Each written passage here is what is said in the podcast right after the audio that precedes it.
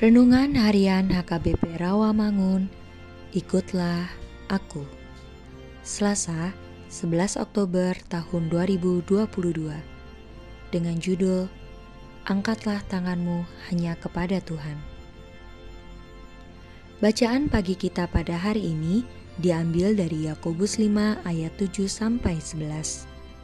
Bacaan malam kita pada hari ini diambil dari Hagai 2 ayat 1 sampai 8. Dan kebenaran firman Tuhan pada hari ini diambil dari Ratapan 3 ayat 41. Demikianlah bunyinya. Marilah kita mengangkat hati dan tangan kita kepada Allah di surga. Demikianlah firman Tuhan. Sahabat, ikutlah aku yang dikasihi Tuhan Yesus Hati dan tangan kita dalam arti yang lebih luas mau mengatakan hati kita di atas tangan atau hati kita di samping tangan. Kata depan bahasa Ibrani dapat mempunyai kedua arti demikian.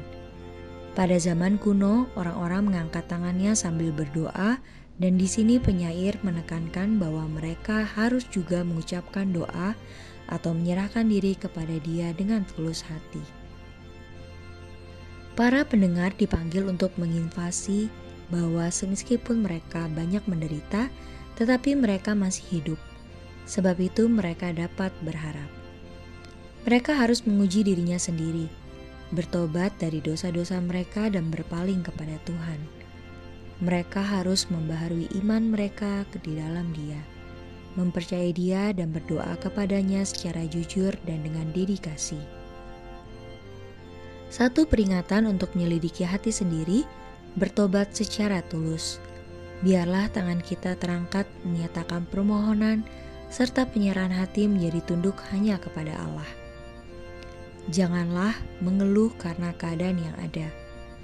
Periksalah hidup kita dan berpaling ke Tuhan agar kita dapat mengangkat hati dan tangan kepada Allah.